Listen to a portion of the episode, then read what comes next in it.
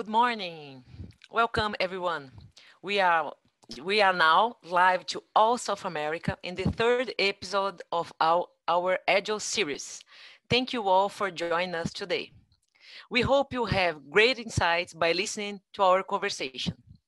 Before we start, we now have available simultaneous translations to Spanish and Portuguese. So if you feel more comfortable in following our presentation in one of these languages, please select your preferred one in the interpretation button here below. And if you use the translation, we suggest turning off the original audio to have a better experience. In the chat, you will find more instructions. Let me first introduce myself. I'm Mariana Zapparoli, Agile expert based on São Paulo office, and I will be your host for today. Well, since the beginnings of August, every Tuesday, we are having this meeting with our main global Agile spe specialists at Bain and also authors of our new book, Doing Agile Right, in Portuguese called Ágil do Jeito Certo. Next week, we will have our last session. So if you have not registered for it yet, please use the QR code here to open the registration page. Don't miss our last session. We will take about leadership, a very important topic. Today, we have the honor to receive Steve Berez, who has been with our firm for nearly 30 years and is the founder of our enterprise technology practice and a senior leader in our agile innovation practice. Today, we are also happy to receive Rafael Molezin, Business Agility Manager at BV Bank, the 50th largest private bank in Brazil. He has 11 years of experience working with Agile, dedicated to lead digital products redesign and transformation programs in many countries in Latin America. Thank you both for being with us today. In the last minutes, we will have a Q&A with both of them. So please send your questions through the Q&A button here below during our session. And feel free to send your question in English or Portuguese or any language you feel more comfortable with. Now, Steve will give us an overview of the most recent book he co-authored and that I've already mentioned, Doing Agile Right, and on Agile planning, budgeting, and review.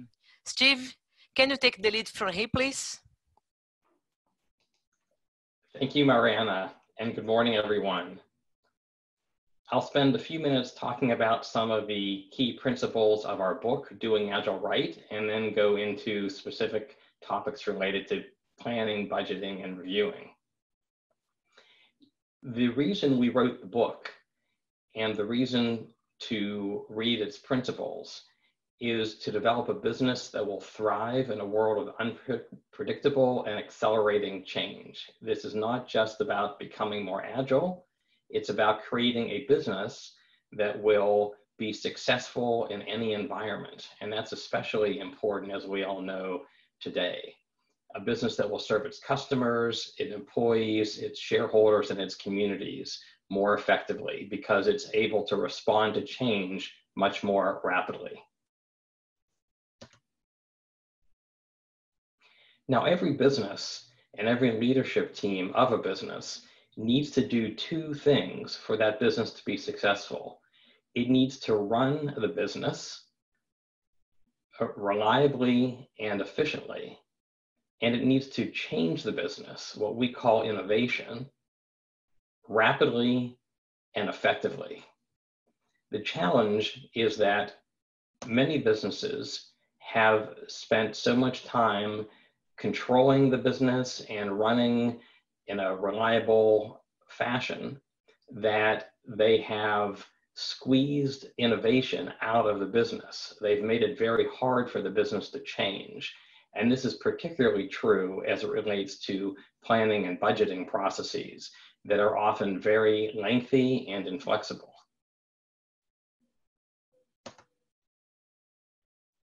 Now, when we think about how to become more agile, we think of the road in three steps beginning to work with agile teams and ensuring that they're successful, then moving to more and more teams to achieve agile at scale.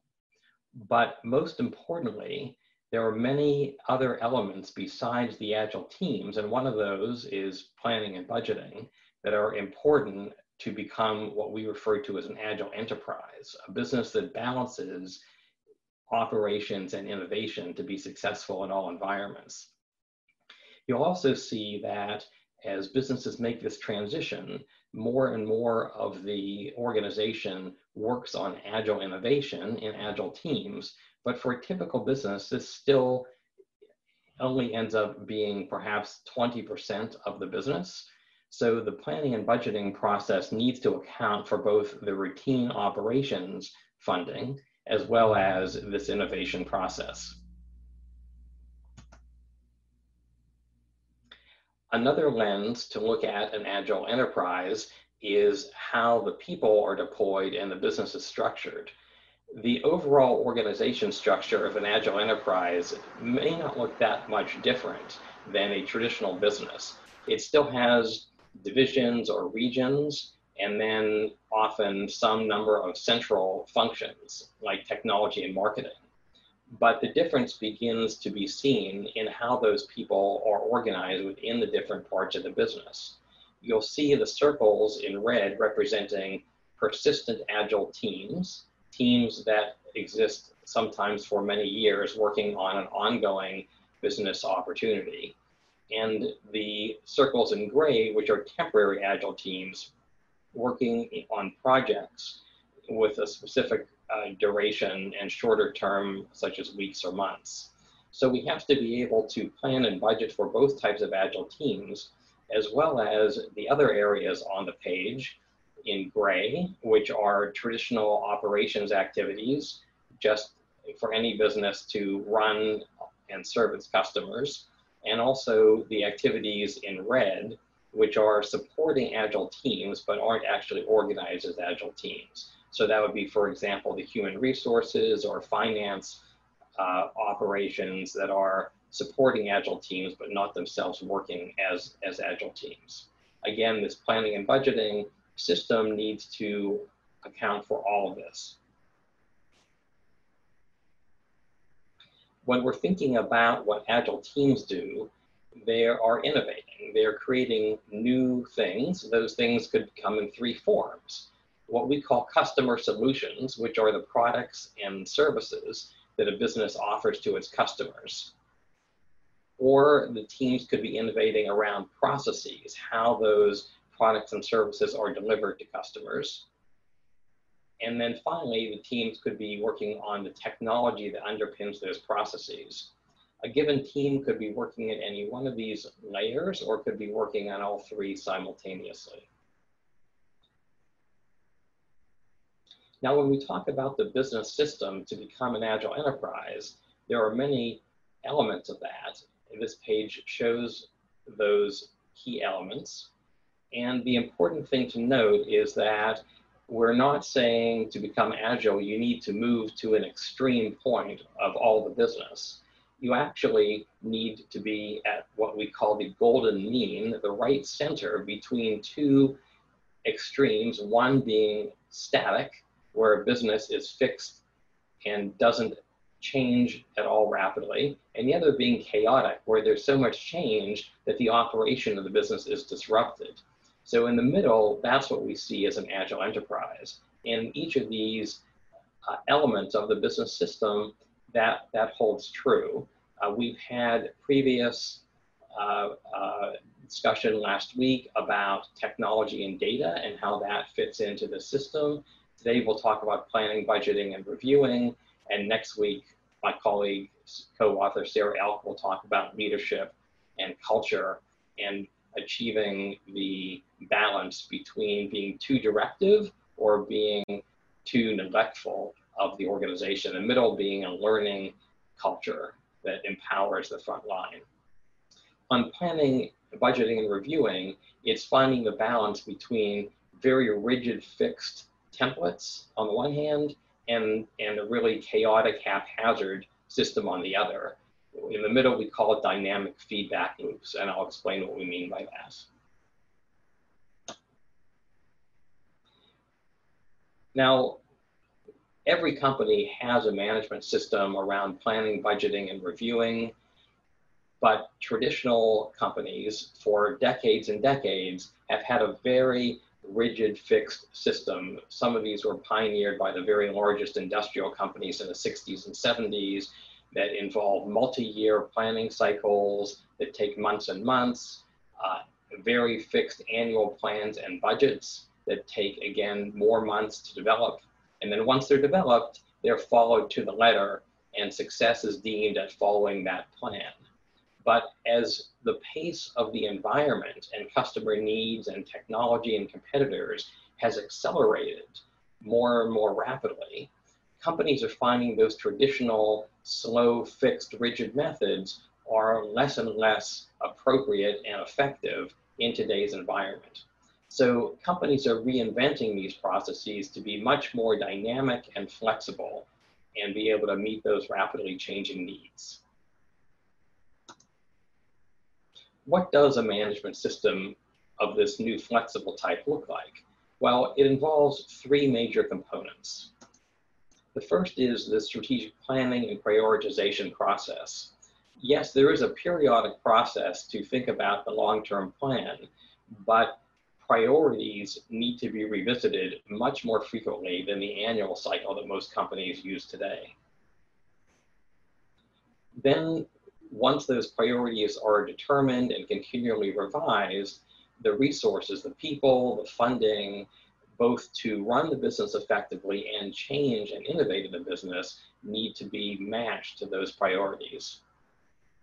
And finally, very importantly, there need to be these closed feedback loops through a business review process that measures the run and operations activities as well as the change innovation activities against predetermined metrics or outcomes to course correct along the way to ensure that we are achieving the goals in the most effective manner possible and putting funding in places that will benefit the business and its customers most effectively.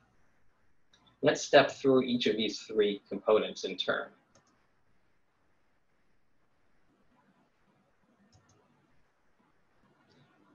the planning process starts by having an ambition for what the company is going to achieve for its shareholders and its customers on a multi-year basis. And then understanding the projections of what the business is currently on track to deliver. That creates a gap, and the gap is closed by a series of strategic initiatives. These initiatives could be anything from introducing new products to expanding in new regions to becoming more efficient in the way that the product is manufactured and produced. But these initiatives are what will close the gap between the ambition and what the company is currently on track to do. Uh, while it starts with a multi-year look and then an annual look, the key difference versus a traditional system is that these priorities are revisited on a regular basis, uh, frequently monthly, as the environment changes and importantly, as the outcome of the existing initiatives and the results they're getting become better known. That will inform whether we should re, uh, double down on the more successful initiatives or perhaps cut off ones that are less successful much more rapidly than a traditional system. So once the priorities are set and revised, we then need to think about the resource allocation and how those initiatives are going to be pursued. There are two major ways that Agile can be used in pursuing these initiatives. One is through projects, which have a uh, specific scope and time horizon, typically in weeks or months. And uh, an example would be if an airline needed to create a self-service rebooking feature because today passengers might not want to fly on a very full flight and they need a way to get off that flight rapidly, that would be a project to set up a new capability for the airline that would have a fixed, a fixed time.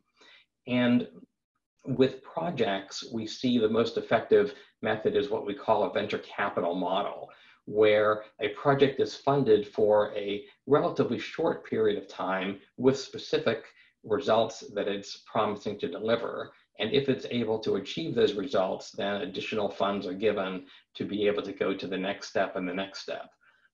The advantage here is that the funds can be allocated to the more effective, successful projects, but be cut off quickly if the idea of the project or the way it's being uh, implemented is not achieving the desired results. The other very important method for funding innovation is through agile products. And this is probably a greater innovation for most traditional companies than this project model. It involves funding teams for long periods of times, typically years, against a specific business opportunity or customer need that is ongoing. So for example, a retailer uh, has a online checkout process or an app checkout process that is constantly needed, but also constantly in need of improvement. So there are always better and better opportunities to make the process faster, to give customers opportunities to buy products they might not have thought of at the last minute, to ensure that they're able to complete that process successfully the first time. And that team might be given persistent funding over a long period of time to continually improve that capability. So let's first turn then to this product model and, and how it works in practice. Um, um, actually, we'll start with the project model and how it works in practice. Uh, in a traditional company, which is depicted on top of the graph, initiatives are started at the beginning of the year. They're all funded simultaneously. The organization is working on them for the entire year. And whether or not the projects are going the way that they were expected in terms of the benefits that they're achieving, they typically are very hard to stop during the year. So there's two problems here.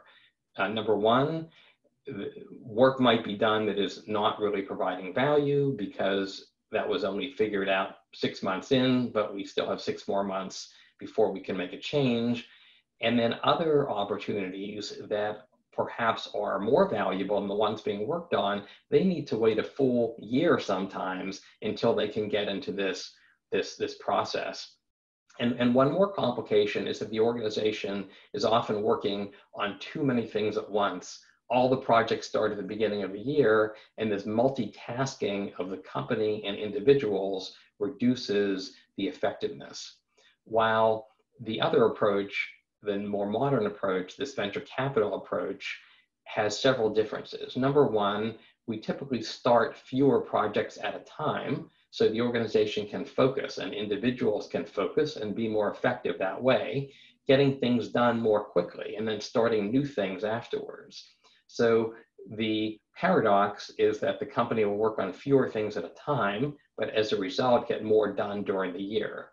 Secondly, the money is released only in pieces, perhaps every couple months, based on the results that the project is getting. And if it isn't getting results, there may be a need to pivot the way it's working or just uh, eliminate the funding because the idea turns out not to have been effective once we try it in practice and then see what's actually happening. And the big advantage is that new product, new opportunities as they arise during the year can be funded in this process and can be delivered to customers much more rapidly.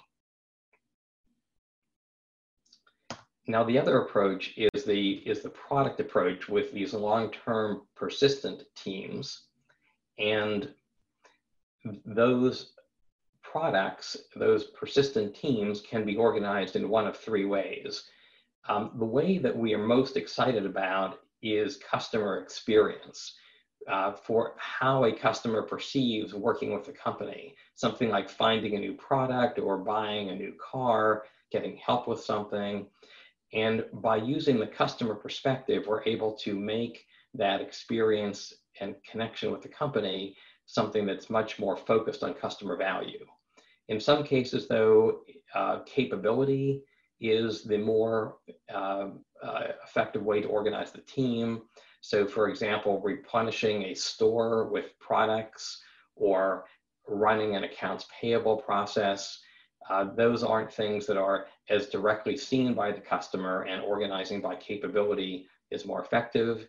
And then the final way is a platform or some process or technology that underpins experiences and capabilities. Some teams can work on, on, uh, on those for long periods of time.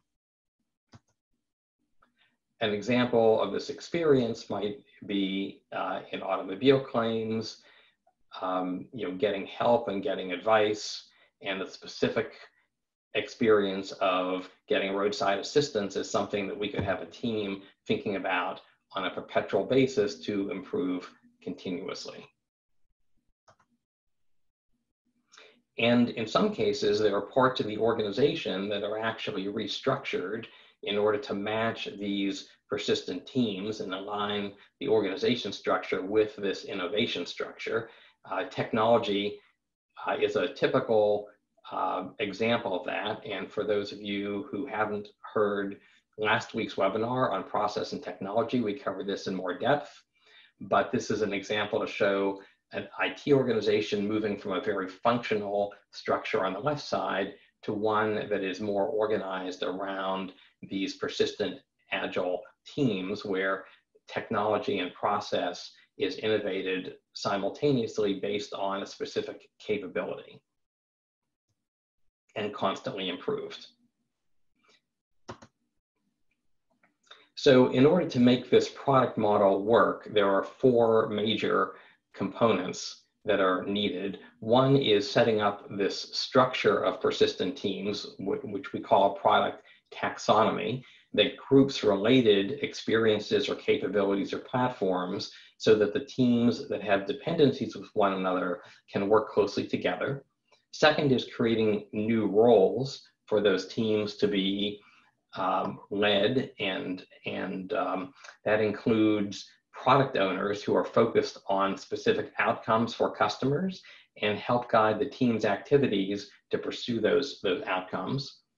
Um, then the teams need to be funded, typically in, in, in related groups that we call funding units. And then finally, the teams are typically persistent.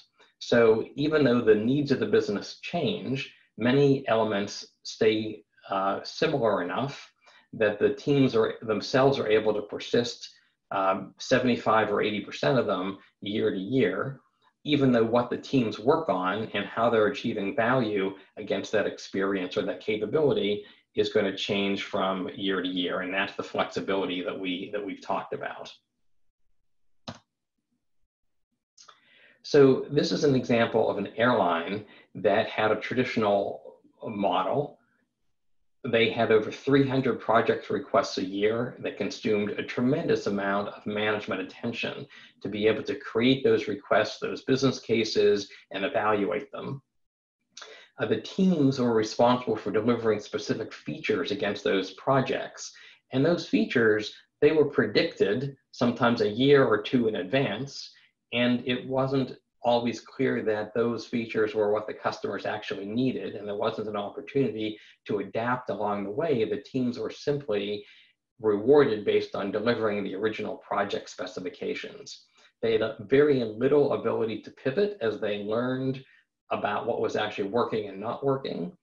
And then finally, the executives and team members were very frustrated by the process. It was very cumbersome in time and it wasn't getting good results they shifted to this agile model uh, about a year and a half ago that involved 100 persistent products that were funded in that way. Those, those teams were focused on achieving specific objectives and results for customers and for the business. But they were given a lot of flexibility in how to achieve those results. So the team, for example, that was um, uh, responsible for the online check-in process was given certain outcomes of the speed and reliability of that process and the flexibility, but they were given a lot of discretion in how to achieve that. And then um, finally, as the teams and the managers moved into this model and experienced it over a period of time, they found they were getting much better results for customers, uh, much less time in uh, overhead of spending on very detailed plans, and they had much more flexibility to work on the most important things for the business and for customers. The final, the third step of the of the management process is this reviewing um, uh, sequence where typically there are um, uh, reports, but also meetings on a monthly basis to look at the results of the, of the operations and the innovation teams to identify any need for improvement. And there are three key things to keep in mind. First of all, the reviewing of, of operations versus innovation is done differently where we can typically push down the operation reviews to lower levels so that the management, senior management team is able to work on the uh, spending more of their time reviewing the innovation activities where more of the value is going to be generated. Um, those dialogues need to be more about problem solving and looking in the future. Uh, and if there are bad results from some activities, we want to make it low risk to reveal them. Uh, we sometimes say red is good mindset. So if something isn't going well, we want it to be safe for the teams to explain that so that the senior leaders can uh, help address and remove the barriers that are causing those problems and find better solutions.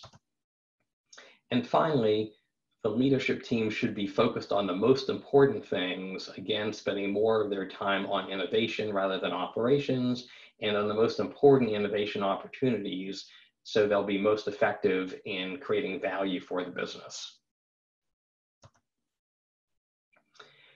In summary, a business that moves to this more effective management system has created simplicity. They've reduced the overhead involved in the system and empowered the front line and therefore reduced the amount of bureaucracy in running the system.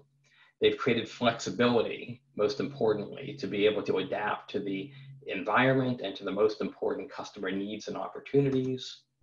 They've created accountability so that individuals understand their role in creating value for the business and are empowered to be able to make the change needed to best serve customers and they've created objectivity, the data needed to be able to manage that whole system. Putting it all together, in summary, it's really the minimum viable bureaucracy to create the planning, budgeting, and reviewing process that's going to create the most value for customers and the business with the least amount of effort. Thank you, Steve. Uh, again, you brought us really good insights. Thank you very much. Now, I would like to invite this other great Agile specialist to our conversation, Rafael Molezin from BV Bank. Uh, I would like to remind all of you who have not sent your questions to Steve and Molezin yet, please do it using the Q&A button here below. We have a few questions here for you. Uh, let's start with Molezin. I will start with you. How has BV Bank been bringing agility to its planning, budgeting, and priority review processes? What have you been experiencing? Share with us, please. Uh, good morning, all, and thank you, Ben, for inviting me to this session. Um, I, I just would like to say that uh, great talk, Steve.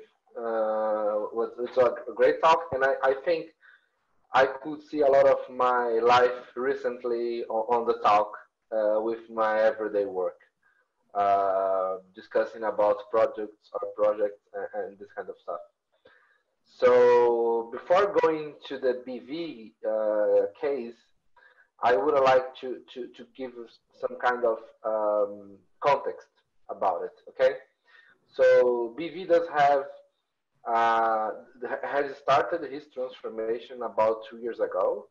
Uh, last year, there was when we formerly had uh, squads and tribes Uh, and this year, we just started a lot of of, of uh, governance of the of the portfolio. Uh, and we are we in, in terms of size, we are talking about uh, 100 initiatives, uh, and some of them like stable, as Steve said, and some of them not, not persistent. Um, but uh, as a whole, 100 initiatives. Uh, so, uh, as I said, uh, based on our history, we are not that agile yet. Uh, we still uh, finding out how to bring more agility to our planning, budgeting, and review process. Uh, and for each one of them, there might be very different aspects to consider. So when we talk about planning, uh, I think there are two layers of planning.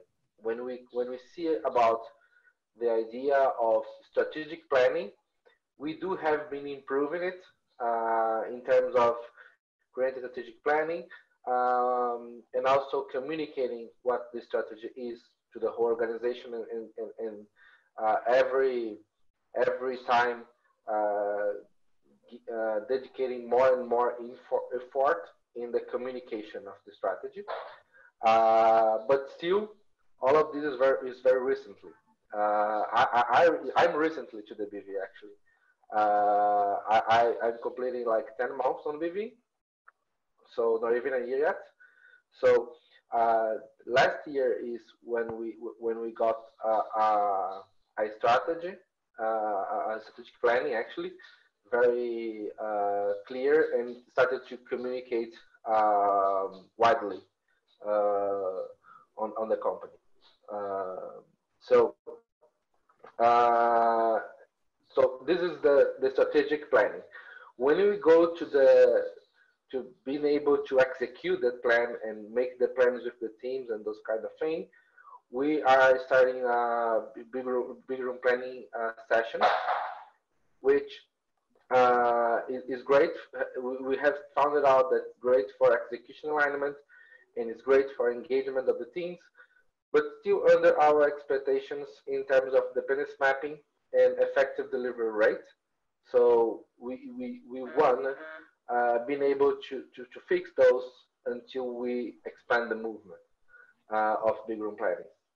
Uh, and also we think there is a, a, a, um, an important uh, step to move forward when we talk about the strategic planning that is being able to uh, double down this strategy in a structured process.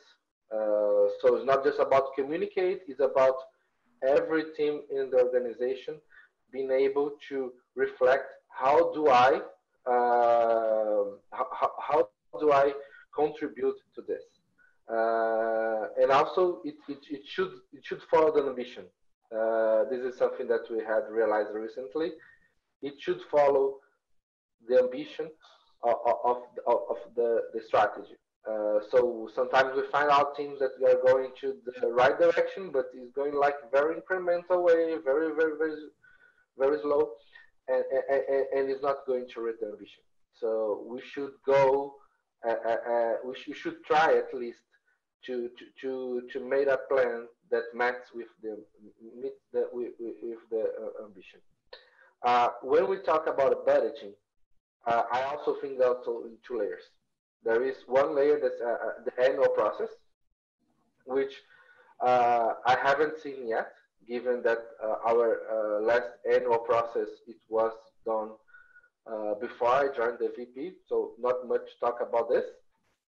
But we also have the, the revision of the budget that goes in quarters. So I do see a lot of myself in, those resource allocation slides uh, when we had to make choices because we had COVID, uh, as, as our CEOs uh, had said, we had a huge impact on it.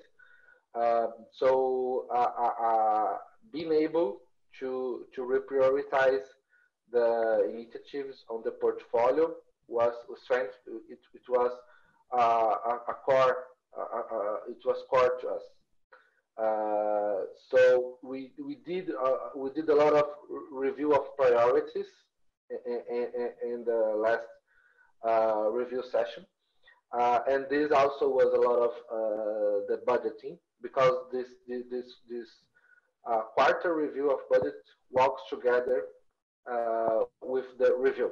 So we, we review business outcomes, we review ambitions, we review where do we want to get, how we're going to do it, um, uh, and also we review the budget and, and help prioritize the allocation uh, given this conversation. So this is how the, the, those three are, how we are moving those three to to, to be more agile. Thank you. Very interesting. It's uh, the real life. and Steve. Real life. Yeah, the real life. The it's, it's not so easy. Yeah, we have to uh, experiment so a lot beautiful. of. Yes. Not so good at the painting. but it works, yeah. Uh, Steve, you have been helping companies to become more agile for so long.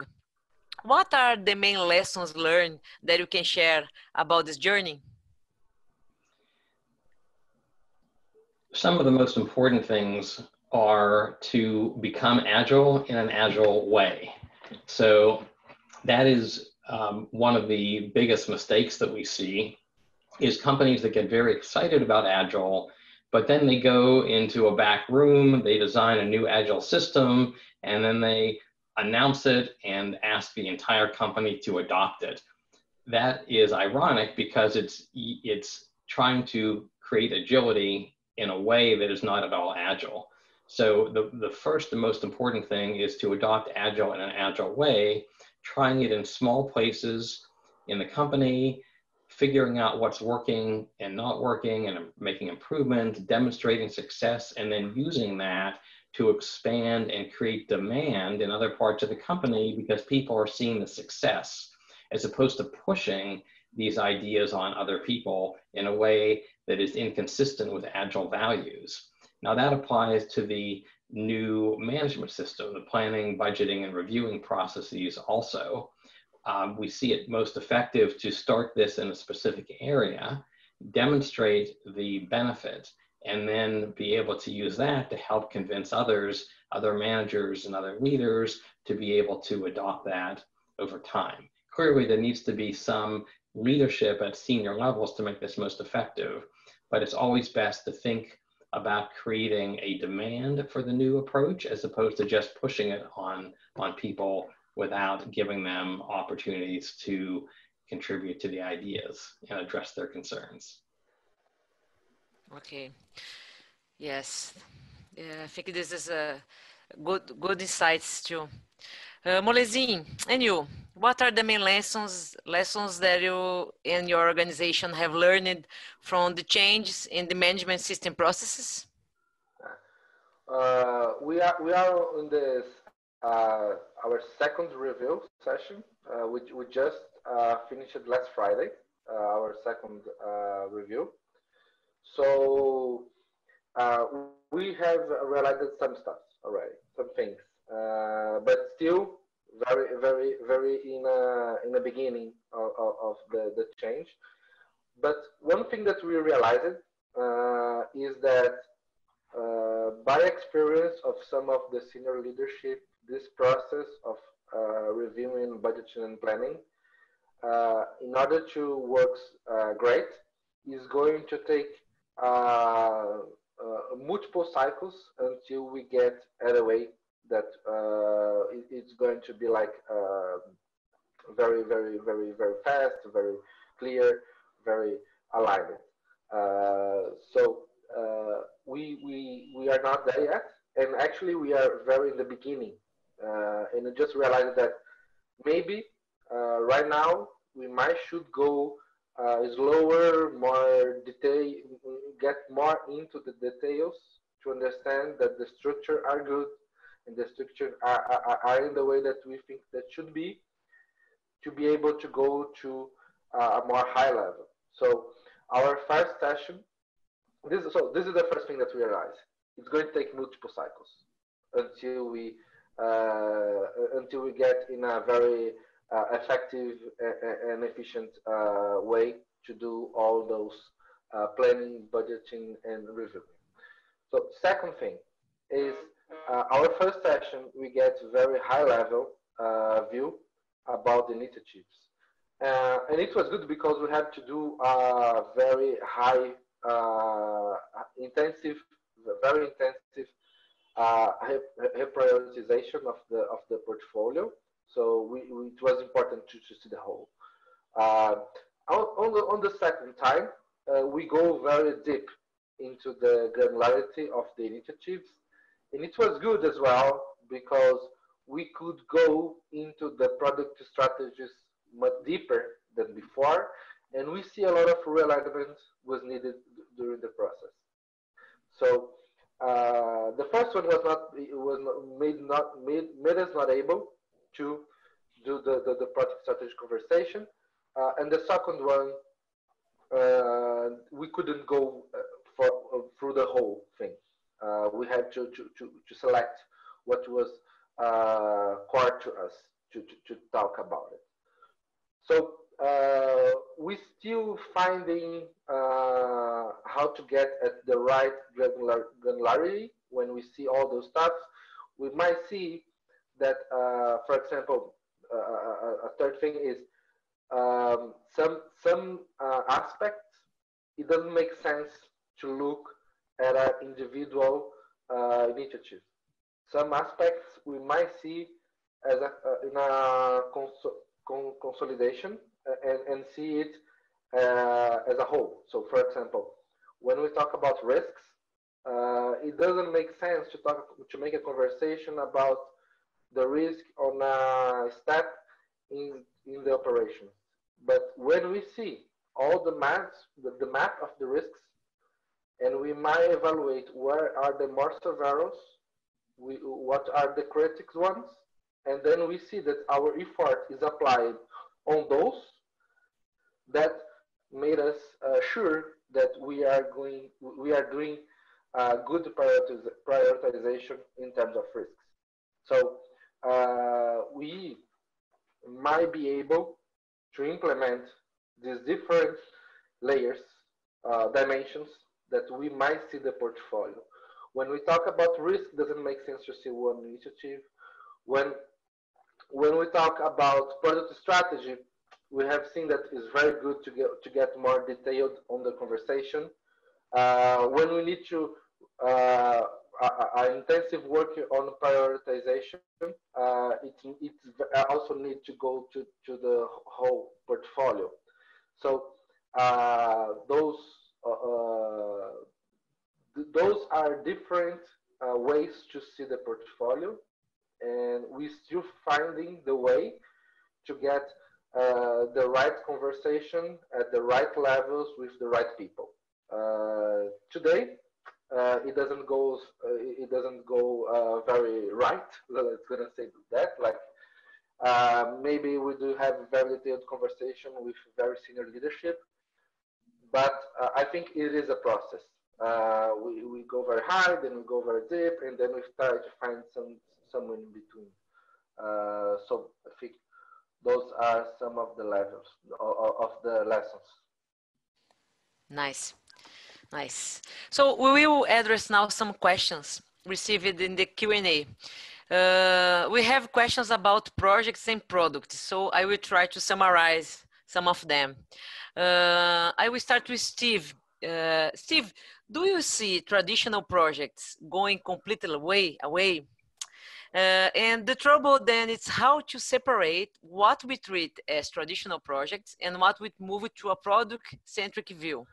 So people are asking about tips, guidances, best practice. So what we can share with us? Um, sure, Mariana.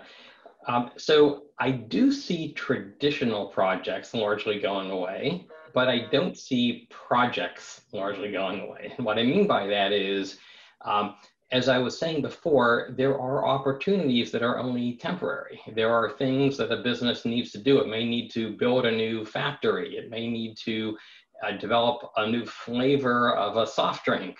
Uh, there are there are specific uh, projects that have a, a, a, mission and a beginning and an end. and the idea of those will not go away. Every business will still will still need them, but I don't see them being done in a traditional fashion where all of the specifics of the project are decided up front and then the team marches on to deliver all those features and functions, whether it be a new factory or a new product or, or something. And then regardless of what they learn on the way, they just move to the end and, and do that and then hope it's what the business actually needs without any kind of feedback loop. So that traditional project, I do see going away because the success rate and all the data shows those have a very, very low success rate of, of giving business value in the way that they were uh, anticipated. But the idea of a project done in an agile way with uh, feedback along the way, with objectives being set, but giving the team more discretion in exactly how to execute it and what features and, and functionality to create, whether it's a product or service or process or technology, those I still see uh, being very relevant and being used alongside products. Now, in the technology space, specifically in the technology function, we do see the majority of work being done in products. There's a very great benefit in having a persistent team assigned to a particular part of the software and a particular customer experience and getting uh, the ability to manage that over a long period of time. Um, but in many areas, uh, projects are more common. So for example, in redesigning and improving the effectiveness of business functions, agile product uh, project teams are set up very frequently on a temporary basis to redesign a process or a function, and then they disband once they have uh, once they've done that. Okay, Bolesin, do you want to complement something? Yeah. Uh, uh, if we look to those three, for example, products, projects, but agile projects, and uh, products, uh, the, the, and projects, traditional projects, uh, I see, I, I, can see space for all of them.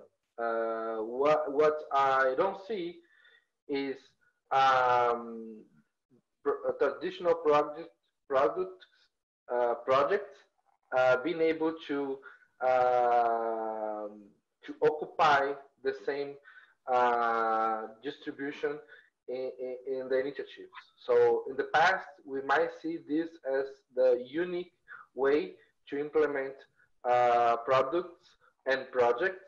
Uh, and today is uh, every day uh, less and less and less initiatives being doing uh, this way. But I do see space for that. Uh, mainly when, we, when, when there is law uncertainty. For example, when we talk about uh, infrastructure, a lot of infrastructure work, this can be done uh, with small uncertainty, might be done in a um, waterfall approach and might be in my work. Uh, I, I, don't I don't see as a as something that we are not never going to do, do again, but it's definitely going to lose relevance when we look what it was one day before, what it was in the past. It's go, it has lost a lot of relevance uh, as we, we implemented in the past. But I do see space for all of them. And what, as, as, as more client uh, facing is that initiative, more close to product it's going to be that's also uh, uh, something that is uh, uh relationship that I, I, can see uh, between the initiatives. And how this kind of budgeting uh, with agile projects and products fits with a culture of budgeting by departments? Who wants to, to talk about that? Steve? Um, so there still needs to be budgeting by department. Uh, we talked about um, there's a majority of the spending of a business is done for operations, the running of the business, and that's typically done in functional departments, and those departments need budgets. Um, the teams that do innovation are more frequently cross-functional, And um, the budgeting of those uh, is, is, is often done in a different way, budgeting the initiatives rather than budgeting to a particular department. But we see both of those operating side by side, each meeting the, the specific need uh, that, uh, that, that, that they have. Um, you know, one of the most complex things about implementing these new budgeting systems, however, is that they can become highly political because money is moved from one place to another and um, some people might have been in control of their own innovation activities in a certain function and now we're saying that that moves to a cross-functional team that is funded in a different way. So uh, it really requires the leadership teams to take an enterprise view of what they're trying to accomplish and for senior management to reward the leaders and the middle managers for taking this enterprise-wide view as opposed to a very parochial view of their own of their own function. That's one of the reasons why these things are complicated to implement, but it's uh, it's very important to get the full benefit. Okay, um, do you want to speak, Molezin? I, I can I can say about it um, is uh, today we have uh, our uh, change portfolio. So the, the change uh, aspect, né? so, so the, the change. Um, we do have a, a more venture capital uh, budgeting process, but it's not perfect and I think this is the is this is the, the, the central point here. So it is very is very based on the IT uh, budget to implement the initiative, but uh, to implement the initiative, we might need uh, very different kind of roles and also disciplines uh, into the, the initiative. So uh, it, it is not perfect. Uh, it is a way to start. So I think more important than uh, getting a, like a perfect budgeting process uh, uh is, is, is tries to switch is give give is make make one step closer to where you want to go. Uh, and understand if it was better or not. I think this is the way as we have been doing. Like what we have in terms of budgeting today is not perfect. Uh, what we did we did one step in the direction that we think that was closer uh, to what we understand as a good. And today we are going to make a second step and uh, go uh, and, and, try to guide to, to to make one step after other uh, because changing those uh, core aspects of the company is going not to be easy. Is going you won't have all the answers since the from the start. So trying to make one change and then other steps one by one. Okay. Our last question. Molezin, what recommendations would you give to a CFO, Chief Financial Officer, of an organization that is looking for more adaptable process to become uh, to become a more agile company? And you start to answer in the last question. So if you can finish your idea, please. Mm -hmm. So um, that reminds me, a friend uh, once said to me that uh, they was implementing a lot of processes to give control, to establish control on the on the teams, and it was very bureaucratic and it was very bad to to to to the results. Uh, and he was always like in the in the speech at least uh, blaming control. And I, I and I said to him, man, control is good. Control is not a bad thing. Control is something good. Uh, what we what we wanna what we have to do is establish control systems that do not damage results and actually enable them. Control should enable those results and not damage them. Uh, I, I think uh, what would I say to a, a, a CFO uh, is um, one of the uh, aspects of the culture of the BV that I love is the openness in, the, in, in, in everything department of the organization I, I, I found it because everything is open to discussion. Uh, every uh, if you go to HR trying to look some of the aspects of HR, uh, they are open to discussion. If you go to the finance, open to discussion. If you go into if you go to infrastructure, go open to discussion. Uh, so I think this is a, those those, those two things. Uh, I think are my, uh, my my recommendation. So implement control that enable results and not damage them. And to do that, how to implement those controls with openness uh, and trying to one step after after other, and and, and trying to like uh, embrace change because change is going to be needed. Uh, you can you can be against them or you can uh, enable them. So embrace change. Um, uh, implement control that enable results and uh, open and be open to these conversations. Okay we are running out of time. Steve, you, you want to complement fast something about the, this recommendation? Um, uh, the only thing I would just add is is uh, CFOs want control, they want transparency, and they most importantly want business results. And they will find by working in these new agile planning, budgeting, reviewing methods, they can actually improve all three of those over over their traditional methods. They just have to be uh, willing to uh, give it a try, learn, improve, and uh, they'll end up with a far better system at the other end. Awesome. Okay, I would like to thank you once more for joining us today and hope you can also join in our next and last episodes about leadership. Don't miss this, op this episode. Uh, will be awesome.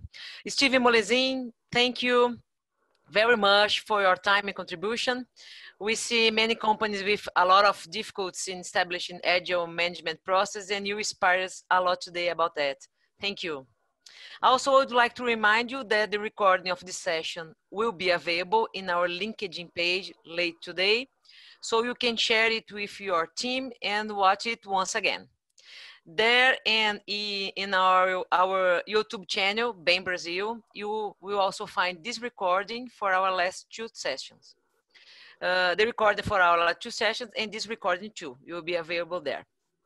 For those who are interested in reading the whole book, Doing Agile Right or Agile do Jeito Certo, it's already available in the main bookstores. Enjoy, it's an amazing book. One last kind request, before you leave, please answer now our pop-up NPS survey evaluating our session because uh, it's very important for us and will help us to improve our webinars. Continuous improvement is needed, so help us today. Thank you all and have a great day.